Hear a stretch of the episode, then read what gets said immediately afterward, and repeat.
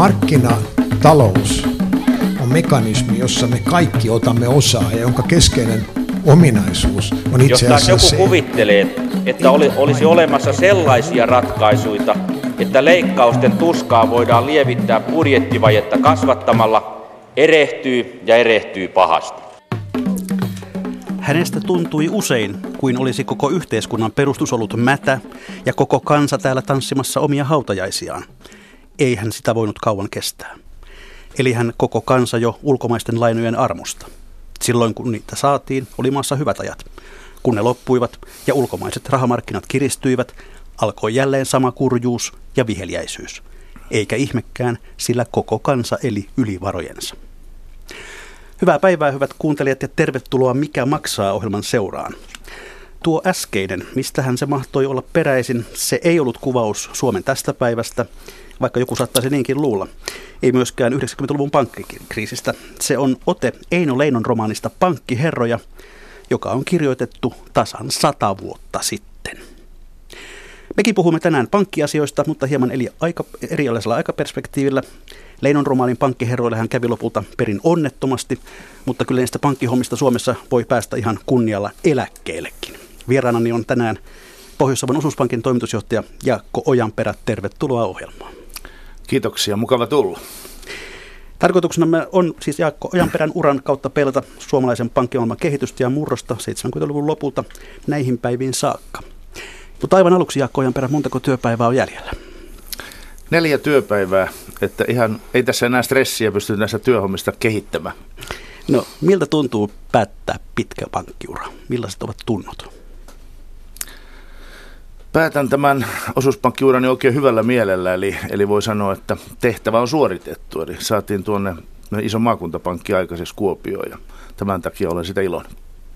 No, jos hieman kuvailen kuuntelijoille sitä, että mitä Pohjois-Savon osuuspankin toimitusjohtaja oikein tekee, millainen se toimenkuva on? No kyllähän toimitusjohtajan ensimmäinen tehtävä tietysti on vastata pankin tuloksesta ja katsoa, että pankki on taloudellisesti terve ja vakavarainen. Mutta maakuntapankin toimitusjohtajan rooliin kyllä kuuluu ihan toiminta-ajatuksen mukaisesti, että hänen pitää tuntea se oma toimialueensa ja oma maakuntansa. Eli kyllä maakuntaosuuspankin toimitusjohtaja edustaa sitä pankkia, on pankkinsa kasvot ja tätä kautta myös sitten on monessa mukana. No, 70-luvulla opiskelit Turun kauppakorkeakoulussa. Tähtäisitkö jo tuolloin pankkiuralle? Se ei ollut mikään tietoinen valinta. Että kyllä mä, kun valmistuin Turun kauppakorkeakoulusta ja pääsin armeijasta pois ja perheessä oli pari lasta, niin piti työpaikka. Minä vaan hain useita työpaikkoja, mutta itse asiassa valittiin Fordille tänne Helsinkiin automieheksi, mutta täällä oli niin kallista asua ja pääsin sitten Turkuun luottoneuvottelijaksi ja siitä se aukesi se pankkiura. No, olet ollut eri tehtävissä osuuspankissa 36 vuotta. Oliko se ihan sattumaa, että se oli sitten juuri osuuspankki, vai pyritkö tietoisesti osuuspankkilaiseksi? Hain. Tämä oli ihan auki. Itse asiassa Turun seudun osuuspankki haki markkinointipäällikköä ja hain sitä paikkaa. Ja sieltä sitten silloiset valitsijat sanoivat, että ne valitsee kyllä kokeneemman miehen markkinointipäälliköksi, mutta tuotko luottoneuvottelijaksi? Ja minä pidin sitä sitten hyvänä vaihtoehtona. Onko pankkimaailmassa tyypillistä tämä, että palvellaan sitten samaa isäntää pitkään, vai vaihtelevatko pankkimiehet firmoja? OP-ryhmässä on aika tavanomaista, että on aika pitkät työurat. Että kyllä mulla on esimerkiksi tällä hetkellä niin monet sellaiset, jotka on yhtä aikaa tullut, niin ovat joko jääneet tai jäämässä eläkkeelle. Että kyllä meillä on ihan tämmöinen, kyllä meillä on pitkiä pankkiuria. No, alun perin osuuspankkivään, tai niin kun puhuttiin osuuskassoista, niiden pyrkimykseksi sanottiin, että pyrkimällä yhdistämään voimavarat ja tukemalla omaa toimisuutta parannetaan jäsenten taloudellista asemaa. Ovatko nämä samat tavoitteet voimassa yhä?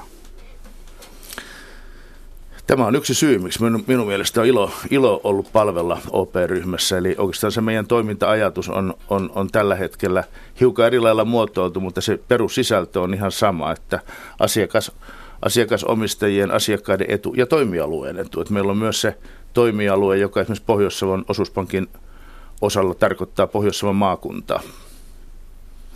No, mennään tuonne 70-luvulle. Minkälainen oli 70-luvun lopun pankkimaailma? Miten se eniten erosi nykypäivästä? No ihan jos ajattelen mun työtilaani, niin siinä oli tyhjä pöytä, siinä oli laskukone ja lankapuhelin. Et siitä puuttu kaikki muut härpäkkeet. Ja sitten oli kirjoituspöydän vasemmassa laatikossa oli annuiteettitaulukko ja hinnastoja. Ehkä se, mikä eniten, kun oli sääntelyn aika, niin kun asiakas tuli pankkiin, niin kysymys, voisi sanoa, että hän tuli anelemaan lainaa. Että se oli siis, ja se oli iloinen, kun sai. Että tämän 36-vuotisen pankkiurani aikana en koskaan ole ollut niin iso herra kuin silloin, kun aloitin, koska silloin se pankin kautta jaettiin se raha. Tervetuloa lähetykseen myös professori Markku Kuisma, suomalaisen pankkihistorian asiantuntija. Miten sinä historioitsijana luonnehtisit sitä 70-luvun lopun maailmaa, sitä jossa Jaakko Ojanperä uransa aloitti? Minkälainen pankkisysteemi meillä oli? No kyllähän se oli varsin säädeltyä ja ehkä pankinjohtaja tuossa viittasi tavallaan siihen työnkuvaankin sanomalla, että me jakelimme. Pankit ja niiden konttorit olivat tämmöisiä, voisiko sanoa vähän pelkistäen keskuspankin jakelupisteitä tietyssä mielessä. Sitä jaettiin niukkuutta nimenomaan ja sitä kautta tuli myös se asetelma, että pankinjohtaja, vähän pienempikin, oli aikamoinen herra suhteessa asiakkaaseen, koska siinä jaettiin todellakin sitä tietynlaista privilegiota. Elettiin myös aikamoisessa inflaatiotaloudessa, joka tarkoitti sitä, että hyvään tarkoitukseenhan lainaa yleensä haettiin asuntoon, yritystoimintaan ja niin edelleen, niin kun sen sai sen lainan, niin se oli vähän niin kuin etuoikeus ja siinä vähän sitten asiakas aika lailla hattu kourassa kävi anelemassa. Et siinä suhteessa niin kuin, tavallaan se 1980-luvun murros ja 90-luvun murros oli siis, voi sanoa, vallankumouksellinen, koska se käänsi niin kuin asetelman ihan, voi sanoa, totaalisesti päälailleen. Pysytään vielä hetki siellä 70-luvulla. Silloin tuntui jotenkin siltä, että muistan itsekin, että pankkikonttoreita tuntui olevan vähän jokaisen kulman takana. Ilmeisesti kilpailu oli aika muodollista. No siis kilpailuhan oli, mutta se kilpailu oli eri muotoista ja sen osa sitä kilpailua oli juuri sitä, että niitä jakelupisteitä perustettiin mahdollisimman lähelle asiakasta, koska oikein millään muulla ei voitu kilpailla. Se rahan hinta oli sovittu, se rahan määrä tavallaan tuli vähän. Tietysti se oli ottolainaus, siis talletushankintaan perustui, että siinä mielessä siis pankin koko ratkaisi. Ja sitä kautta tuli se, että niitä katiskoita viriteltiin sitten joka nurkkaan ja kilpailtiin sen niiden muiden pankkiryhmien kanssa siitä sekä sitten talletuksista että sitten. Oikeastaan ennen muuta voi sanoa, että kilpailtiin talletuksista, koska kyllä se luoton antaminen sitten taas olisi sujunut harvemmallakin verkostolla. Että se kilpailu on aina, mutta sitten tietysti säätelyn laajuus ja syvyys sitten vaikuttaa se, että minkä muodon se kilpailu ottaa. Tämmöisessä syvästi säädellyssä systeemissä se kilpailu otti tämän tapaisen katiskoja veteen systeemi, jossa ei voitu kilpailla tavallaan sillä tuotteen hinnalla. Se oli säädelty ja sovittu. Oli sitten tavallaan just se paikallistuntemus, ne kontaktit siihen omaan toimialueensa ja näin päin pois. Oli sitten niitä isoja kilpailutekijöitä, jotka on nytkin, mutta se kuvaa vähän erilainen. No nykyisin kehotetaan asiakkaita kilpailuttamaan pankkeja, mutta sekin taisi olla aika vierasta. Ihmiset olivat aika pankkiuskollisia siihen aikaan, vai kuinka Jaakko Ojanperä?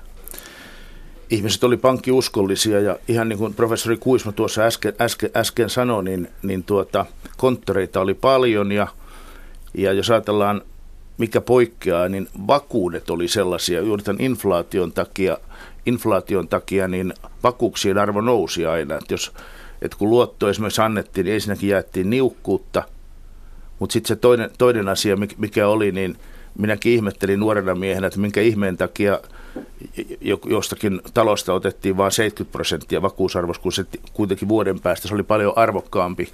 En sitten enää 90-luvulla ihmetellyt, mutta siinä alkuvaiheessa ihmettelin.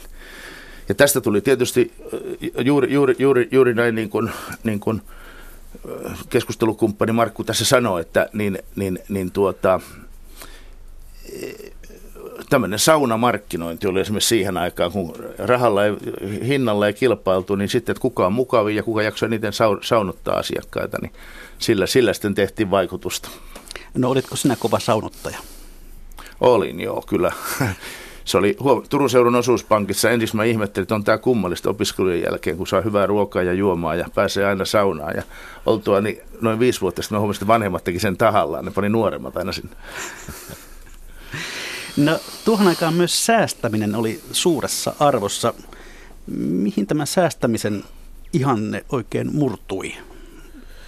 No kyllä kai mun käsittääkseni se murtui siihen, että se tuli asiakkaan kannalta vähemmän tarpeelliseksi, tietysti mielessä tarpeettomaksi, koska asiakassuhdetta pankin suunnalta arvioitiin. Tietysti säästöt ja omat varat oli mukana kuvassa, mutta ei sitä tarvittu samalla tavalla kuin aikaisemmin. Et kun elettiin siinä pääoma- ja rahan niukkuuden oloissa, niin pankeilla oli tietysti tärkeää edistää tätä omaa varainhankintaansa. Ulkomainen ikään kuin tukkurahan ostaminen maailmalta, se oli hyvin säädeltyä, tiukasti rajoitettua. Että kyllä pankkien varainhankinta perustui ennen muuta siihen, että yksityishenkilöt ja tietysti yritykset kantavat rahaliikenteensä ja säästönsä sinne, ja sitä voitiin sitten jaella eteenpäin. Et se oli näin yksinkertainen asia. Tietysti silloin pitempi historia myös tämmöisenä yleisenä niin kuin suomalaiskansallisena eetoksena, että vyötä kireillä ja säästetään, niin sitä kautta parempiin päiviin. Et se oli siellä ehkä semmoisena taustatekijänä, joka vetosi sitten meidän mentaliteettiin myös. Käytännössä se tarkoitti ihan sitä, että kun aloittelin, niin katsottiin, paljonko pankkiin tulee lainoja sisään ja paljonko tulee talletuksia ja paljonko voidaan tässä kuussa jakaa rahaa. Ja sitten tämä säästäminen oli toinen, niin nyt kuin silloinkin, niin pankki on kuitenkin pyrkii olemaan tasapuolinen. Eli kun silloin kun jäättiin niukkuutta, niin jos asiakkaalla oli omia säästöjä, niin hän oli siinä jonossa sitten ensimmäisenä, joka sai lainan, ja jos ei ollut ollenkaan säästöjä, niin saattoi jäädä ilman. No jos ajattelee tehokkuuden näkökulmasta, niin jos epäilen, että tuon ajan pankkisysteemi oli aika se oli ehkä semmoinen kuin herrasmiesmäinen, helppoa tulosta tekevä ja jossain määrin tehoton koneisto, niin olenko väärässä, Jaakko Ojanperä? Kyllä se oli tehoton. Siinä oli tavattoman paljon ihmisiä, ja jos sitten tuntuu, että pankin tulos on huono, niin viranomaiset sääteli sitä, että se parani. Muutettiin korkoa ja peloteltiin, että joskus joutuu jollain 4% korkoerolla pärjäämään. Niin kyllä, siinä ilman muuta se pankkijärjestelmä pidettiin pystyssä, se toimi. Jos ei lähtenyt niin kuin liikaa etuilemaan ja pysy ruodussa, niin kyllä siinä hyvin hengissä pysyi ja oli tavallaan varaa sillä korkomarkkinoilla elättää sitä aika laajaa organisaatiota ja niitä rahanpyydyksiä, eli niitä konttoreita. Ja tietysti se koski koko yhteiskuntaa ja talouselämää laajemminkin kuin pankkisektoria. Se oli ehkä sen niin kuin jäävuoren huippu tietyssä mielessä, mutta kyllä näin on, että kyllähän ne tehojen puristaminen oli kyllä kaukana siitä. No 80-luvulla sitten maailma muuttui ja pankkimaailma myöskin, ja siirryttiin, niin kuin joku on sanonut, rahan säännöstelystä tai sääntelystä rahan myymisen aikakauteen. Ja siinä vaiheessa Jaakko Ojanperän urakin vei miehen sitten jo Turusta Tampereelle päin. Kertaan nyt kuuntelijoiden iloksi hieman sitä, että miten tämä rahamarkkinoiden vapautuminen Suomessa oikein tapahtui, professori Markku Kuisma. Niin se tapahtui oikeastaan, en sano maailmanlaajuisesti, mutta länsimaailmanlaajuisesti tämmöisenä isona aaltona. Jos ajatellaan, että sieltä 1930-luvun syvästä lamasta lähtien pankkimarkkinoita oli kaikkialla niin kuin teollisuusmaissa säädelty voimakkaasti siinä pelossa, mikä nyt on toteutunut viimeisissä finanssikriiseissä. Ja oikeastaan tämä säätelyvaihehan piti huolen siitä, että tämmöisiä isoja kuplia ei päässyt syntymään maailmalla. Mutta joka tapauksessa siinä 70-luvulla alettiin olla aika kypsiä siihen. Tietysti tähän tehottomuuteen, sen kilpailun vääristymiin, jota se säätely synnytti. Ja tämä aalto levisi sitten, voi sanoa, sieltä maailman finanssikeskuksista Eurooppaan ja Pohjois-Eurooppaan. Itse asiassa meille tänne Pohjolaan oikeastaan viimeisenä, tai ihan viimeisten joukossa Länsi-Euroopassa. Idea oli se, että vapautetaan kilpailu, vapautetaan myös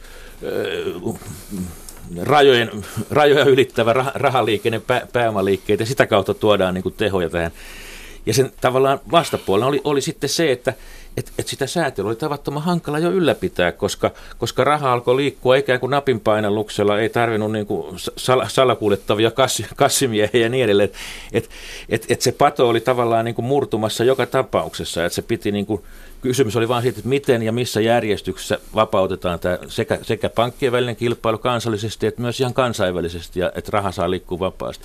Tästä se syntyi, ja se tarkoitti sitä, että Suomeenkin sitten tavallaan ne globaalit tai kansainväliset rahamyyjät tavallaan toivat rahaa ja suomalaiset osti ja tätä kautta tuli myös se rahan runsaus, joka yllätti tavallaan meidät kaikki, myös vähän pankitkin, että ja suomalaiset niin kuin kaikissa maissa, kun tämä sama ilmiö tuli, niin oltiin niin kuin vasikat kevätlaitumella, että kun puoli vuosisataa tai pitempäänkin oli eletty siinä niukkuuden olossa, sitä rahaa ei ollut ja mentiin hattu kourassa anelemaan pankinjohtajalta. Nyt yksi-kaksi huomattiin, että rahaahan sai.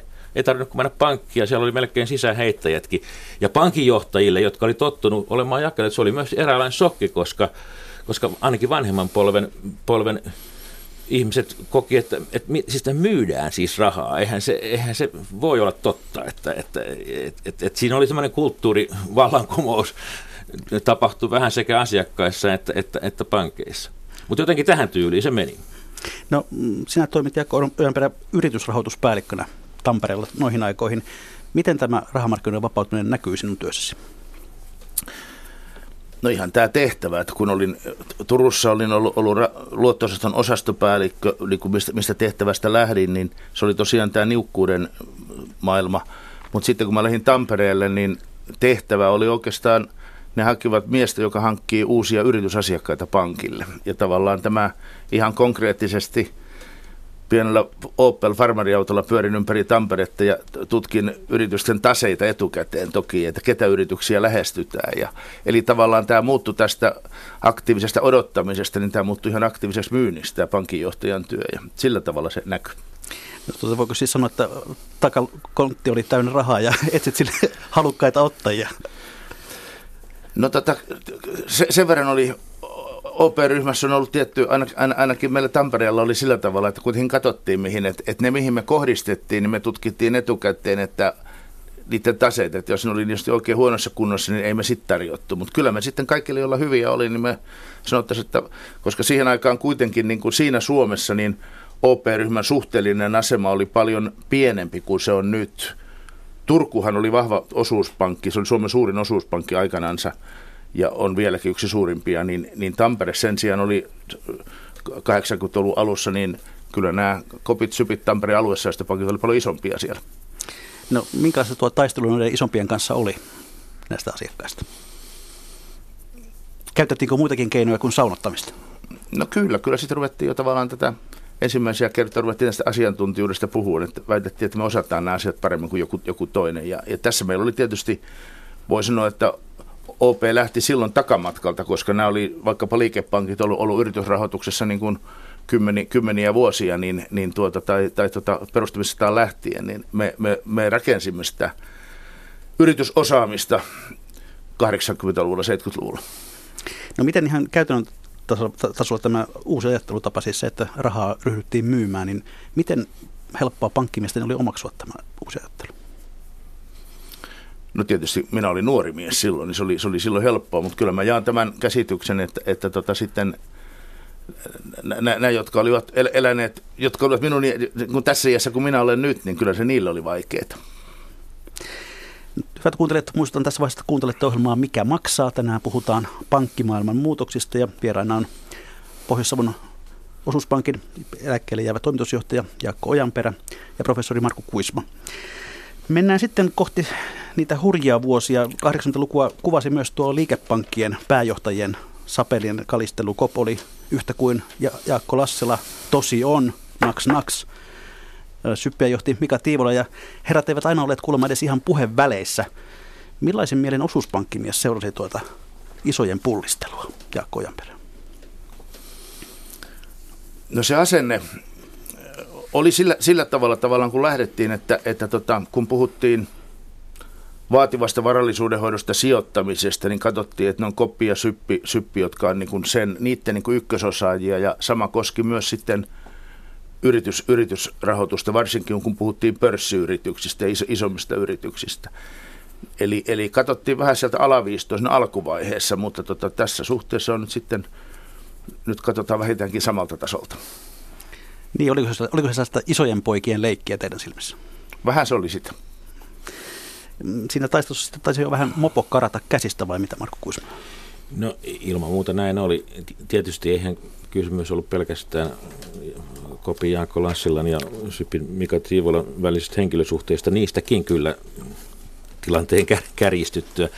Kuvaavaa on, että herrat oli hyviä tuttuja, melkein voi sanoa perhetuttuja ystäviä siinä vaiheessa, kun tavallaan se pankkiura samanaikaistuu, kun Lassila siirtyi Kansallispankin pääjohtajaksi Pohjolan pankista, mutta tavallaan tämä kilpailu ja sitten siihen liittyvä, sanotaan nyt sitä vaikka kasinotaloudeksi, vaikka ei kaikki pidäkään, mutta alkoi tämä tavallaan uudenlainen kilpailu sekä tämän niin kuin rahan myymisen osalta, mutta myös tässä pyrkimyksessä myös pitää kiinni siitä, niistä vanhoista reviireistä tavallaan. Jos ajatellaan, että Yhdyspankilla ja Kansallispankilla molemmilla oli tämmöinen aika iso yritys, suuryritysleiri, joka oli syntynyt tämän pitkän säätelykauden aikana, jolloin oikeastaan, kun puhuttiin aikaisemmin tästä pankin kilpailuttamisesta, niin voihan sitä yrittää, mutta käytännössä kun oli se niukkuuden jaosta kysymys, niin kyllä yrityksen kannalta oli oleellisempaa pitää se hyvä suhde siihen omaan kotipankkiin. Sitten jos se hylkäsi, niin sitten sun oli etsittävä muu. No okei, tuloksena on se, että koko Suomen suurteollisuus ja suurliike-elämä oli suurin piirtein, siis yksityinen, oli jaettu näiden pankkien kesken. Ja nyt tulee ihan uusi tilanne, kilpailu alkaa ihan uudella tavalla, niin tässä uudenlaisen kilpailun tuoksinassa sitten lähdettiin myös, ja siinä oli tietysti kyllä täytyy sanoa, että säästöpankit ja nimenomaan säästöpankkien, keskusosakepankkien, niin niiden nuoret finanssileijonat, jotka näki tässä tavallaan tilaisuutensa vähän sekoittaa sitä vanhaa kuviota, nousta sieltä näiden kahden suuren välistä, ja oli mukana sotkemasta soppaa niin, että alkoi tämä nurkanvaltausten ja tavallaan niin kuin valtataistelun kausi, ja tämän yhteydessä tavallaan ne välit sitten kiristyy niin, että voi sanoa, että näitä puhevälejä tai semmoista puhelinsoittoväliä ei oikein enää tahtonut olla. Ja mikä merkitys sillä oli? Sillä oli se, että niin kuin usein kovassa kuumassa kamppailussa käy, niin sen, tai voi sanoa, tämä ei tietenkään sotaa, mutta sanotaan vähän sotaa muistuttavassa tilanteessa, vastustaja helposti demonisoidaan. Arvellaan, että se on tekemässä liikkeitä, jotka uhkaa meitä, ja meidän on tehtävä vastaliikkeitä, jotka taas se toinen osapuoli kokee hyökkäyksessä heidän elintärkeitä etuja vastaan. Ja tässä tuli semmoisia monia tapahtumia, jotka sitten vei sen lopunkin luottamuksen siihen. Ja se mahdollisuus, että voisi soittaa, että by the way, oletteko te tosiaan tekemässä tällaista, jolloin toinen sanoi, että ei, mistä te olette tämmöistä kuulleet. Ja sitten olisi istuttu pöytään ja katsottu, että mitä on oikeasti tapahtumassa. Ja jos jossain tuossa 80-luvun puolivälin näissä kiivaissa kamppailuissa kävi just niin, ja siitä syntyi nämä kaiken näköiset vastavalkeat ja vastaliikkeet ja valtataistelut, jotka päätyi sitten tähän 1989 kevään näihin suuriin kourikauppoihin, jotka oli ihan tarpeeton näytelmä niin kuin asiallisesti katsoen, mutta syntyi siitä jotenkin ylikuumenneesta valta- ja kilpailuasetelmasta. Niin siinä oli kyllä tällaista tulet ostetuksi ajattelua. Vähän tällainen, ja sokeat, kun nopeat syövät hitaat ja niin edelleen. Mun mielestä tämä, mitä Markku käytti tämä sana sota, niin kyllä sitä voi käyttää, koska esimerkiksi on sellainen elokuva kuin Wall Street jostain 80-luvulta, niin siinähän verottiin juuri Sun Tzu sodankäynnin taitoja. Kyllä mä luulen, että pankinjohtajat lukisivat aika lailla, että se oli tavallaan sellainen nollasummapeli, sä voitat tai häviät. Ja kyllä siinä maailmassa elettiin silloin. Ja tietysti sitten se, mikä OP-ryhmässä oli tuolloin, niin kyllä silloin Pauli Komi oli pääjohtajana, niin hän kuitenkin oli vähittäispankkimies, ja kyllä hän niin korosti silloin sitä, että vähittäispankkitoiminnan merkitystä, että me ei ihan näihin kaikkein hullumpiin valloituksiin lähdetty. Niin minkälaisen silmin te itse asiassa säästöpankkiryhmä on aina ollut se tavallaan teidän kovin kilpakumppaninne niin kauan kuin se oli olemassa. Niin millaisin mielin te katsoitte näiden Skopin nuorten leijonien esimerkiksi? Tuntuuko, että meidänkin pitäisi jotain tehdä, että oltaisiin modernimpia? No mä oon niin kuin tavallaan toimitusjohtajan silmin katsonut vuodesta 1987, kun mä tulin Valkeakoski-osuuspankin toimitusjohtajaksi ja osallistuin sitten siitä lähtien niin kuin toimitusjohtajien kokouksiin. Ja kyllä se meidän jako oli vähän kaksiosainen, että toinen puoli oli näitä perinteisiä rauhallisia vähittäispankkimiehiä, ja me nuoremmat, minäkin kuuluin niihin nuorempiin, niin kyllä meitä vähän jurppii, että olisi ollut kiva niin kuin olla enempi mukana. Ja kyllä me mukana oltiin, myös meidän ryhmässä oltiin mukana, mutta kuitenkin sitten pysyi jossain määrin järki kädessä. Niin, jos tähän vähittäiskauppa tai vähittäispankkipuoleen, niin tämä sama jakohan oli itse asiassa sitten näiden liikepankkien sisällä, josta oli tullut, jos oli tämä yrityspuoli ja vähän niin kuin investointipankkipuoli ja sitten oli tämä hyvin laaja vähittäispankkipuoli, joka palveli siis tavallisia asuntolaina-asiakkaita, pienyrityksiä ja niin edelleen. Eihän se näissä kummassakaan isossa pankissa ollut se varsinainen ongelma. Siis sitten kun ne ongelmat alkoi, että nehän hoituu aika lailla samalla tavoin kuin näissä, sanoisiko paikallispankkiryhmissä. Siellä tavallaan ei edes päässyt syntymään semmoisia kupruja eikä semmoista taisteluasetelmaa kuin tässä suuryrityspuolella, jossa siinä on vaan, kun siinä se iso raha ja valta on varmaan se, joka tekee siitä kiehtovan, ja siellä ne tunteet sitten myös kuumenee. Ja oikeastaan myös se menetyksen suuruus, jos käy huonosti, niin on varmaan se myös, joka pisti. Jos ajatellaan Kansallispankin tilanteen tunnen parhaiten, niin siellä oli ihan aito pelko, että näillä nurkanvaltauksilla viedään nämä suurinta rahaliikennettä. Jos ei nyt suurinta voittoa, niin suurinta rahaliikennettä pyörittävät suuryritysasiakkaat. Niin Raumarepolaa nurkattiin, monia muita yhtyneitä ja niin edelleen. Pelko siitä, että nämä isot asiakkaat viedään ja meille jätetään vaan niin kuin Mustapekka kouraan, niin se oli ihan aito ja oikea, ja se synnytti sitä toimintaa. Vähittäispankki pyöri, totta kai tämä kilpailutilanne muuttui niin kuin kaikilla pankkiryhmillä, mutta se pyöri nyt jotakuinkin niin kuin, ihan niin kuin, ei voi sanoa, että niin kuin ennenkin, mutta tavallaan niin kuin aika rationaalisesti ja rauhallisesti kuitenkin. Että. No, nämä hullut vuodet sitten johtivat pankkikriisinä tunnettuun tapahtumaketjuun, jonka hinta yhteiskunnalle lienee 40 miljardia jälkikäteen laskettuna. Markku Kuisma, mitkä olivat ne keskeisimmät syyt, miksi tämä kriisi meille iski? No kyllä mä näkisin, että siis tämä niin kuin se tilanne, joka tulee vähän yllättäen, se rahan runsaus, eli se kansainvälisten pääomaliikkeiden vapauttaminen, ja se tuo yhtäkkiä niin kuin tavallaan siihen aika pieneen lammikkoon ryöpsähtää niin kuin valtavat rahavirrat, siihen sopeutuminen, siihen tottuminen, ja tavallaan se kilpailun vapauttuminen, kun oltiin vuosikymmeniä totuttu toimimaan tietyllä tavalla. Totta kai nuoret omaksuivat sen nopeasti, mutta siinä myös se säätely ja erilaiset vakavaraisuusvaatimukset ja muut, ne niin kuin laahas vähän perässä, ja ne salli pankeille myös hyvin voimakkaan, puhutaan luottoekspansiosta, eli rahaa annettiin ulos tavattoman paljon, ja ehkä se huolellisuus sitten, se vanhanaikainen luoton valvonta tai luoton seulonta sitten ehkä jossain määrin, tai varmasti petti, se on yksi puoli, eli tuloksena ihmiset ylivelkaantu. Siinä toimii myös tämmöinen, niin kuin aina toimii tämmöinen niin sanottu silakkaparvi-efekti, joka alkaa nostaa niin kuin omaisuusarvoja, koska rahaa on, ostetaan siis uusi asunto, ostetaan noita arvopapereita, joiden kurssit alkaa nousta, ja sitten jossain vaiheessa tulee se saturaatiopiste, että joku toimijoista alkaa huomata, että nyt ollaan menty yli, lopettaa, pysäyttää, ja se tapahtuu sitten, niin kuin me ollaan nähty tässä viimeisessä finanssikriisissä, se tapahtuu sitten ällistyttävän nopeasti, kun sitä on vaikea määritellä, mutta sen näkee, kun se tapahtuu, että nyt alkaa niin kuin se kupla niin kuin tavallaan puhkee. Ja näin kävi Suomessa, näin kävi itse asiassa muissakin Pohjoismaissa pikkusen lähes niinä vuosina, ja siitä se alkoi. No sitten ollaan tilanteessa, mitä se pankkikriisi oli. Sitä, että ylivelkaantuneet asiakkaat ei enää pysty hoitamaan velkojaan. Silloin ajautuu pankit vaikeuksiin, ne saa luottotappioita, ja kun se kuplan puhkeaminen oli niin raju, niin luottotappiot vyöryi aivan, voi sanoa, mielettömän isoina päällä, ja kohta oli pankit sitten niin kuin osa kanttu vei ja osa niillä hilkuilla. No Jaakko Ojanperä, sinä olet tuossa vaiheessa sitten palannut kotiseudullesi Valkeakoskelle, Valkeakosken osuuspankin toimitusjohtajaksi. Miten tuo pankkikriisi näkyi teillä? No, Tampereella olin yritysrahoituspäällikkönä, mielestäni täysin oppinut yritysrahoittaja, ja sen jälkeen kun sitten tulin Tampereelle tai Valkeakoskelle, niin lähestyin paikallisia yrityksiä ja tarjosin rahaa, kun sitä oli saatavissa. Kaikki hullaantui siihen, pankkimiehet siihen, mutta hullaantumis oli kaksi eri astetta, eli toiset hullaantui vielä enempiä. Ja se on tavallaan niin kuin, ehkä se, mikä OP-ryhmässä auttoi, niin kuitenkin tavallaan on rahaprosessi ja reaaliprosessi, niin ainakin mulla pankinjohtajana niin mä olen aina yrittänyt ymmärtää sen reaaliprosessin, että mihin se raha menee.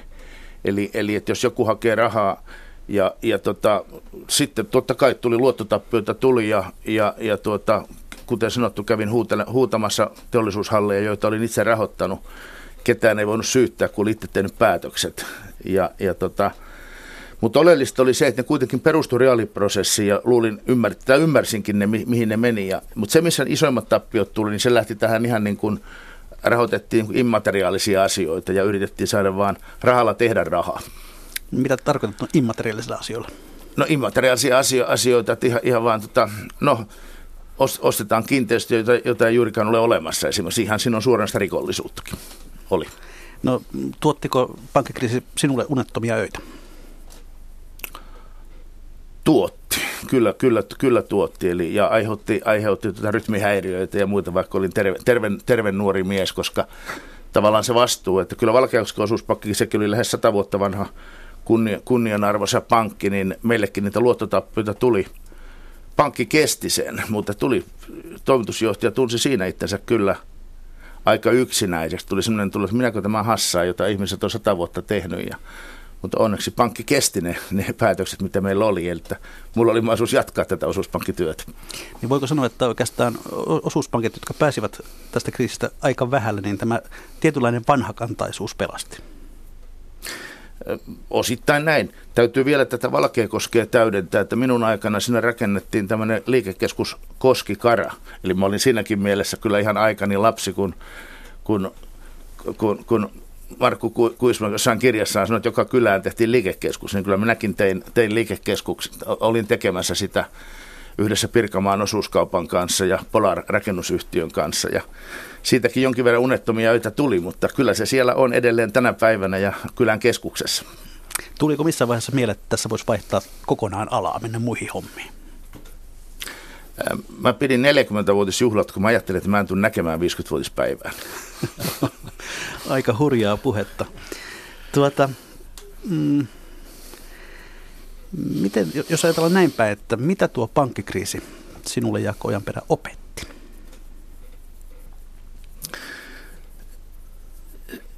Oikeastaan se voi kiteyttää ehkä yhteen sanaan, se on kassavirta. Eli aikaisemmat vuodet Turussa ja Tampereella, niin yrityksiä, me katsottiin aika paljon vakuuksia ja inflaatio piti huolen, että jos yritys meni nurin ja me realisoitiin, niin pankki sai niistä vakuuksista omansa. Mutta sitten pankkikriisissä, kun todella kävi näin, että vakuuksien arvo puolittui ja valuuttaluottien määrä kaksinkertaistui, niin eihän niistä saatu läheskään sitä mitä ollut. Eli, ja sen jälkeen nyt sitten, kun olen yrityksiä rahoittanut, itse asiassa olen 27 vuotta ollut rahoitusjohdon puheenjohtajana, niin kyllä me aina katsotaan, että sinne kassaan tulee enemmän rahaa kun kassasta lähtee. Eli että ehkä se on se pääopetus. Jos katsoo noin isossa kuvassa näitä talouden syklejä, niin tuntuu, että jokaisena nousukauden aikana unohdetaan se, että tulee kohta laskukausi. Onko se, Markku Kuisma, näin, että me emme koskaan opi? Jos vaikka viittaan tuohon alun sitaattiin Eino Leinolta 100 vuoden takaa. Kyllä se tietysti aika lailla valitettavasti näin on. Tietysti täytyy nimenomaan tämän 80-luvun osalta muistaa se, että siinä oli harvinaisen pitkä aika, jolloin tavallaan ei tätä kokemuksen kautta syntyvää yhteyttä tämmöiseen niin kuin tällä lailla aaltoilevaan tai tämän tapaiseen niin kuin finanssikuplan synnyttäneeseen asetelmaan ollut. Että siitä puuttu, siis sanotaan, ne oli jo haipumassa ja olet siirtyneet eläkkeelle, jotka oli kokeneet 30-luvun, joka oli hyvin samantapainen kuin sitten se 1910-luvun kriisi tai samanlainen, mutta joka tapauksessa kriisi. Enemmän mä voi ihmetellä, että miksi siitä 80-luvun ja 90-luvun kuplasta ei vieläkään opittu. Se johtuu paljon siitä, että tulee uudet nuoret, jotka voi tietää teoriassa, jos on muistaneet lukea historiansa, mutta useinhan sitä ei nuorena edes viitsi lukea, koska nythän on kaikki toisin. Siis nyt ollaan siirrytty uuteen maailmaan, jossa enää ne vanhat, ne perinteiset lainalaisuudet ei päde, jossa niin kuin painovoimakin on menettänyt merkityksensä ja niin edelleen. Että tämä tunnelma se tulee aina jokaisen uuden sukupolven edessä. Miten sitä sitten estää, koska siinä on se toinen puoli, että jos sä säätelet liikaa, niin sitten ei voi tehdä mitään. Me ollaan niin kuin kahleissa, jossa taas annat mennä ihan vapaasti, niin ne virheet tehdään kyllä ihan taatusti. Et vähän tässä asetelmassa me ollaan. Ja se on niin uskomattoman voimakas se euforia, joka 80-luvullakin oli siitä, että mennään vaan ylöspäin. Ja sen takia mä en niin kuin haluaisi yhtään, mitä mä sanoisin, demonisoida niitä ihmisiä, jotka silloin toimi. Ne oli ihan samanlaisia ihmisiä kuin nyt tänä päivänä tai aikaisemmin. Mutta se tilannehan oli semmoinen, että jos en mä nyt osta, niin mä jään ilman. Ja kun se henki syntyy, leviää läpi niin kuin tavallaan yhteiskunnan, niin siinä on aika vaikea jättäytyä sen ulkopuolelle. Joko sun täytyy olla hyvin rikas, että sä voit jättäytyä ulkopuolelle, tai sit sä et välitä ihan oikeasti, että olkoon, mä asun tässä vanhassa yksiössä, niin vaikka kaverit asuu jo 104 tai jotain muuta. Ja se pätee tietysti yrityksessä yhtä lailla, että se niin kuin nurkka, marginaali jäämisen pelko on aina ihmisillä. Ja mä sen vielä sanon, että osuuspankkien Pauli Komi ja se tietynlainen varovaisuus oli mun mielestä niin kuin osuuspankin pelastus, ja se osoittaa valtavaa tahdonlujuutta pysytellä niin kuin tiukasti niissä omissa, pelata tavallaan omaa peliä eikä lähteä niin kuin muiden peliin, koska se voima, joka vetää sinne, on hirvittävän väkevä. Suosittelen siis Eino Leinoa tuonne kaikkien kauppakorkeakoulujen kurssivaatimuksiin. Mennään 90-luvulle. Vuonna 1994 sait sitten Jaakko Ojanperä uuden haasteen. Siirryit Kuopion osuuspankin toimitusjohtajaksi. Miten hämäläinen selvisi savolaisten seassa? No vähän oli alussa totuttelua, mutta nyt viihdyin siellä jo oikein hyvin. Että kyllä siihen kokoukset oli vähän pitempiä, kun ihmiset puhuu enempi, mutta hyvin se homma on sujunut. No miten Kuopion osuuspankin johtaminen erosi edellisestä tehtävästä, eli Valkeakoskesta? Kuopion osuuspankki oli 5 kertaa suurempi kuin Valkeakoski-osuuspankki, ja kävin kysymässä, oli Porin toimitusjohtaja Kalle Hossi, joka oli arvostettu pankinjohtaja meidän ryhmässä, niin kävin häntä ennen kuin menin Kuopioon, kävin kysymässä, että mikä ero on johtaa keskisuurta ja suurta osuuspankkia, ja se sanoi, että suurta johdetaan johtajien kautta, eli siinä ei enää voinut itse ja se oli kieltämättä iso muutos. Se oli se ero. No oikeastaan juuri hiukan ennen Kuopion siirtymästä siis Suomen säästöpankki oli pilkottu ja sen terveet osat myyty muille pankeille, ja Kuopion osuuspankin osalle tuli sitten säästöpankin aluekonttori Kuopiossa, ja sinusta tuli tavallaan tämän fuusion toteuttaja. Miten helppoa oli sulauttaa säästöpankki, vanha kilpailija, osuuspankki? No tässä oli ehkä sitten näistä Turun kauppakorkeakoulun nopeista apua, eli tavallaan tuli semmoisen sanan kuin yrityskulttuuri, eli että kun meillähän tuli silloisessa Kuopion osuuspankissa oli sitten väkeä, meillä oli säästöpankissa tullut väkeä ja osuuspankkiyhteistyöstä, joka oli muutama vuosi aikaisemmin fuusioitu Kuopion osuuspankkiin, niin tavallaan kun mä tulin ulkopuolelta, niin lähdin tästä yrityskulttuurista ja rupesin rakentamaan niin kuin uutta pankkia, ja se oli sitten ihan niin kuin määrätietoista työtä. Sekö se on sen onnistuneen fuusion idea nimenomaan juuri se, että tavallaan tehdään tavallaan niin kuin jotain aivan uutta sen sijaan, että yritetään sulauttaa se pienempi siihen isompaan? Kyllä, mielestäni juuri näin. Eli muutenhan siellä tulee tämmöiset leirit, eli vanha säästöpankkileiri, vanha yhteistukileiri, vanha osuuspankkileiri. Et se tavallaan pitää hajottaa jollakin tavalla, ja edeltäjäni Kuopiossa eli nykyinen pääjohtaja Reijo Karhinen, hän oli toki jo aloittanut tätä sekoittamista positiivisella tavalla. No 90-luvun pankkitoimintaan liittyy myöskin hyvin voimakas automaation lisääntyminen, tietokonevetoisuus, väkeä vähennettiin, konttoreita suljettiin. Kuinka haasteellista tämä saneeraaminen oli? Se on aina vaikeaa, koska kyllähän ne on, mutta kuten sanottu, niin tämä konttorisaneeraus oli Kuopiossa tehty edeltäjänne Reijo Karhisen aikana, ja mun aikana toki lopeteltiin konttoreita ja vähennettiin väkeä siinä alussa. Semmoinenhan on, että kun tulee uusi toimitusjohtaja, niin on tietysti hyvä tehdä alussa ne välttämättömät asiat, jotka pitää tehdä. Mutta ainakin osuuspankin johtajat on ihan ihmisiä, eli kyllähän se on se, että kun joutuu ihmisiä sanoa irti, niin se ei ole koskaan helppoa. No tähän samaan kehitykseen liittyy sitten tämä, että asiakkaat yhä suuremmassa määrin ovat itsensä palvelijoita, ja joskus jopa tuntuu siltä, että pankit ovat kehittäneet toimintaa siihen suuntaan, että parasta olisi, kun asiakasta ei asiakas ei kävisi edes vaivaamassa pankkilaisia. Mitä tähän kritiikkiin vastaa?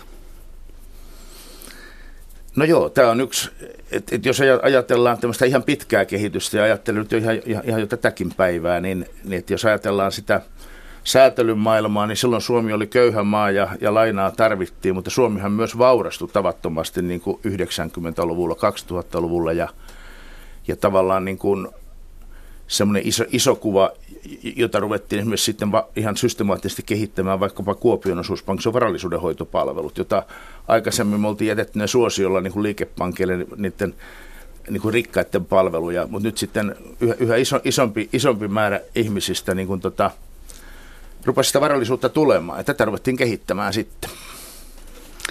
No tuo 90-luvulle ajoittui myös tuo niin sanottu koivunlehtipankkisota.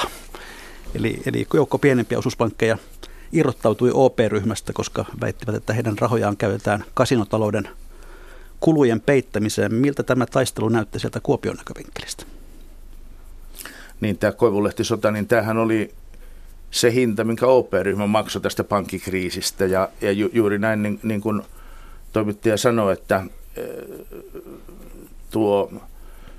Osa pankkeista ei uskonut, että OP-ryhmä selviää, että kun oli tämä säästöpankkiesimerkki, että koko ryhmä upposi sitten, niin osa arveli, että näin on. Ja Kuopiossa katselin sitä kovin lähellä, koska tämä koivunlehti-ilmiö, se on vähän niin kuin mesimarjalikööri, että se alue on tässä niin kuin Väli-Suomessa, eli mesimarja kasvaa Pohjois-Savossa ja Etelä-Pohjanmaalla, ja sillä alueella tämä koivunlehti-ilmiö oli kaikki vahvin. No miten te reagoitte tähän? Näiden kilpailijoiden haasteisiin. Olivatko he kilpailijoita todellisuudessa teille? Mitä suurimmassa määrin. Että kyllähän tämä oli hyvin raskas. Että se oli meidän sisäinen riita ja henkilöt, jotka tunsi toisensa hyvin, niin yhtäkkiä ajatteli asioista eri lailla. Ja tätä taustaa vasten nuo oli nämä mun pankkiurani kuitenkin raskaimmat vuodet. Mutta sitten... Sehän selvisi sillä lailla, että he muodostivat oman ryhmän ja lähtivät omille teille ja sen jälkeen he ovat olleet meidän kilpailijoita. No nyt toisaalta siinä ryhmässä on ollut pientä rakoilua. Siellä on muutama pankki tehnyt paluun OP-ryhmään. Luuletko, että tämä päättyy vielä niin, että kaikki palaavat? No meillähän on yhteinen historia sekä koivunlehtipankeilla että OP-ryhmän pankeilla ja silloin on ominaista, että pankit tekevät itsenäisiä päätöksiä. Ja sen tiedän, että esimerkiksi niin mitään tämmöistä houkuttelua ei ole ollut, että tulkaa takaisin, mutta nyt sitten osa koivunlehtipankkeista, muun muassa kaksi Pohjois-Savossa on tehnyt ihan päätöksen, että he tulevat takaisin meidän ryhmään. Että se on tietysti pankkikohtainen päätös. En tunne sitä heidän prosessejaan, koska en ole niissä mukana. No tätä sinun viimeisimpiä vuosiasi Kuopiossa ovat leimanneet suuret fuusiot. Tämän Pohjois-Savon osuuspankin perustaminen, eli Varkauden ja Iisalmen ja Kuopion pankit yhdistyivät. Kuinka helppo tuollainen on toteuttaa? Se on vaativa prosessi, sen myönnän, mutta siinä auttaa historian tuntemus. Eli kun tuntee historiaa ja tavallaan niin kuin, joskus on niin sanottu historiallinen ikkuna auki ja silloin... Se on hetken aikaa vaan auki ja sitä pitää pystyä silloin hyödyntämään. Ja nyt voi sanoa, että Pohjois-Savossa huomasimme, että tämmöinen historiallinen ikkuna on auki ja olemme onnistuneet sitä hyödyntämään. Mikä sen ikkunan avasi?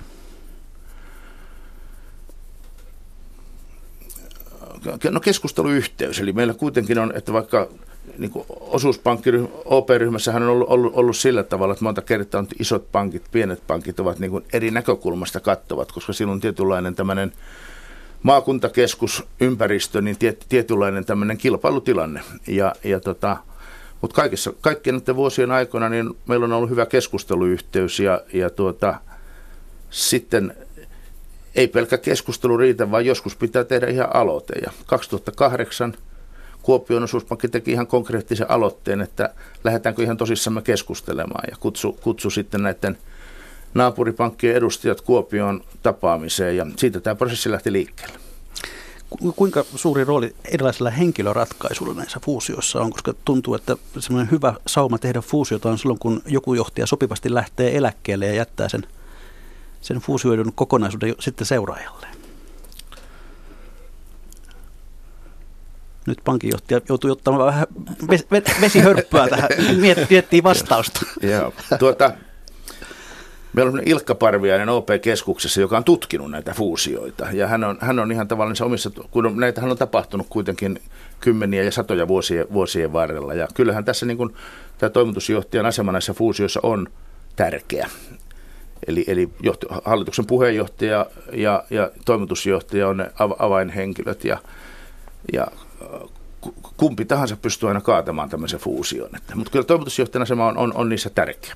Miltä se näyttää tutkijan näkökulmasta, Markku Kuisma? Aivan luonnolliselta ja luontevalta näin on.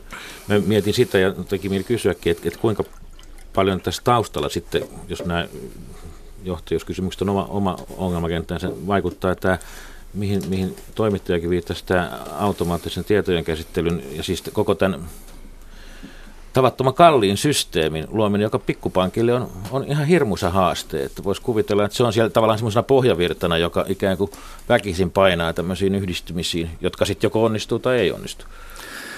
Tähän on helppo vastata, että nämä on äärimmäisen, että nämähän on ne faktat. Eli tavallaan tämä niin kuin asiantuntijuus, eli ne on kalleimpia toimihenkilöitä pankissa, jotka on yrityspuolen huippuosaajia, varallisuuden huippuosaajia, ja nyt on sitten vielä uusi kolmas, ja se tulee Euroopan keskuspankista, tämmöisen kuin tarkastuksen ja säätelyn huippuosaajat, ja meilläkin on nyt niitä, pieni pankki ei kykene yksinkertaisesti, tässä sanotaan, että se on äärimmäisen vaativaa se hoitaa, ja pankilla täytyy olla tietty koko, jotta sä voit vastata niin kuin näihin. Se on osaltaan niin kuin edesauttaa tätä ratkaisua. Vaikkapa meidän viimeisessä fuusiossa niin siinä nimenomaan sanottiin se, että haluttiin turvata tämä vaativa varallisuudenhoito ja yritysrahoitus niin kuin oman alueen ihmisille. Tuli vaan mieleen siitä, että vielä monta kertaa luokkaa isommissa, kun esimerkiksi tämä Kansallispankin ja Yhdyspankin fuusio 1995, niin sitä perusteltiin sillä, että Kansallispankki pystyy yksin hoitamaan sillä organisaatioilla ja sillä asiantuntemuksella ja niillä vehkeillä ja peleillä 5 miljoonan talouden sijasta noin 50 miljoonaa ihmistä, niin ei mitään järkeä, taikka siis on järkeä varmaan mitään, mutta että tälle fuusiolle, yhdistymiselle tulee tätä kautta niin kuin oma logiikkansa, että kuitenkin sen systeemin ylläpito on peijakkaan kallista. Ollaanko tässäkin tavallaan tämmöisen jatkuvan kasvamisen tiellä, eli onko seuraava vaihe esimerkiksi siellä teillä päin Kuopion suunnalla Itä-Suomen osuuspankki? Koskaan ei saa sanoa ei koskaan, mutta tietyllä tavalla meillähän on tällä hetkellä OP-ryhmässä sillä lailla, että tavoitteena on, että kussakin maakunnassa on yksi tämmöinen alueellinen osuuspankki, joka on nyt sitten Pohjois-Savossa Pohjois-Savon osuuspankki. Tulevaisuutta en tiedä, mutta en oikein jaksaisi uskoa tuohon, koska silloin me menetetään tavallaan se niin kuin se paikallisuus, maakunnallisuus. Minä vielä tunnen meidän toimialueen kaupunginjohtajat ja tunnen isoimmat yritykset, mutta jos siihen tulee vielä koko Itä-Suomi, niin sitten tavallaan multa häipyy kyllä, tai toimitusjohtajalta, niin se häipyy kyllä se semmoinen henkilökohtainen kontakti. Että kyllä minä vielä tunnen pohjoissavalaiset. No, Jaakko Ojanperä, Pohjois-Savon osuuspankin toimitusjohtaja vielä muutaman päivän ajan. Osuuspankki on jäsentensä omistama. Näetkö, että se on hyödyksi teidän liiketoiminnalle vai jarru?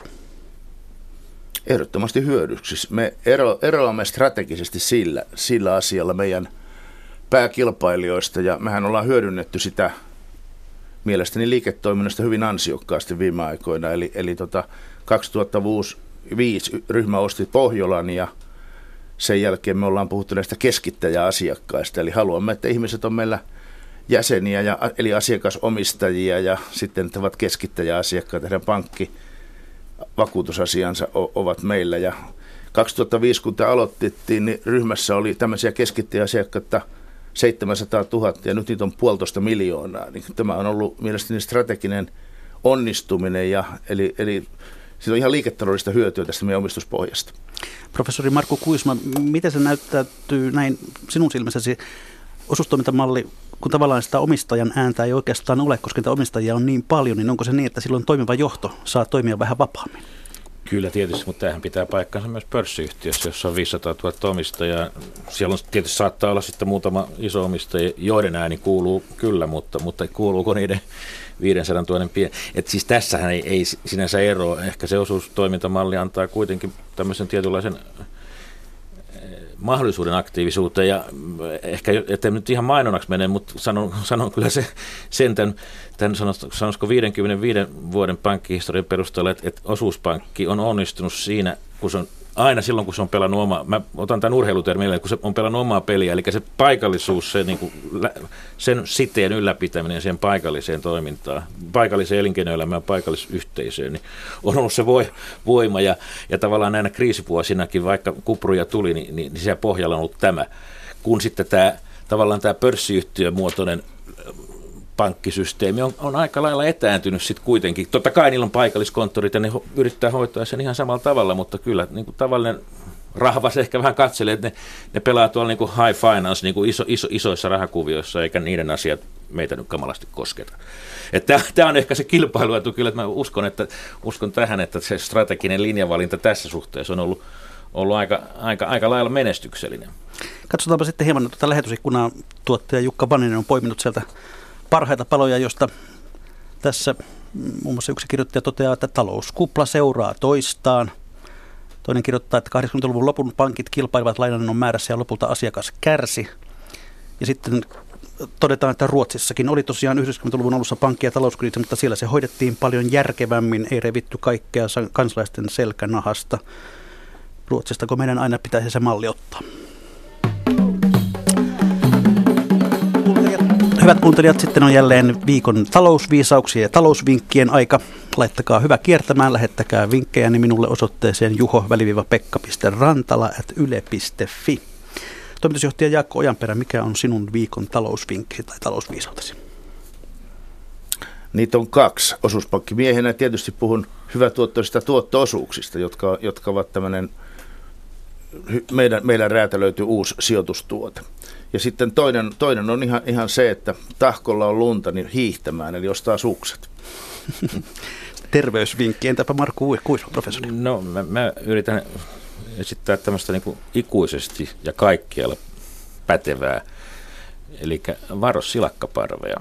Silakka on hyvä syödä ja joukossa on kiva olla, mutta aina silloin, kun jonkun esineen tai tavoitteen perässä kulkee iso lauma, niin sä tiedät, että sä oot jo myöhässä. Jos sä menet mukana, niin tappio tulee.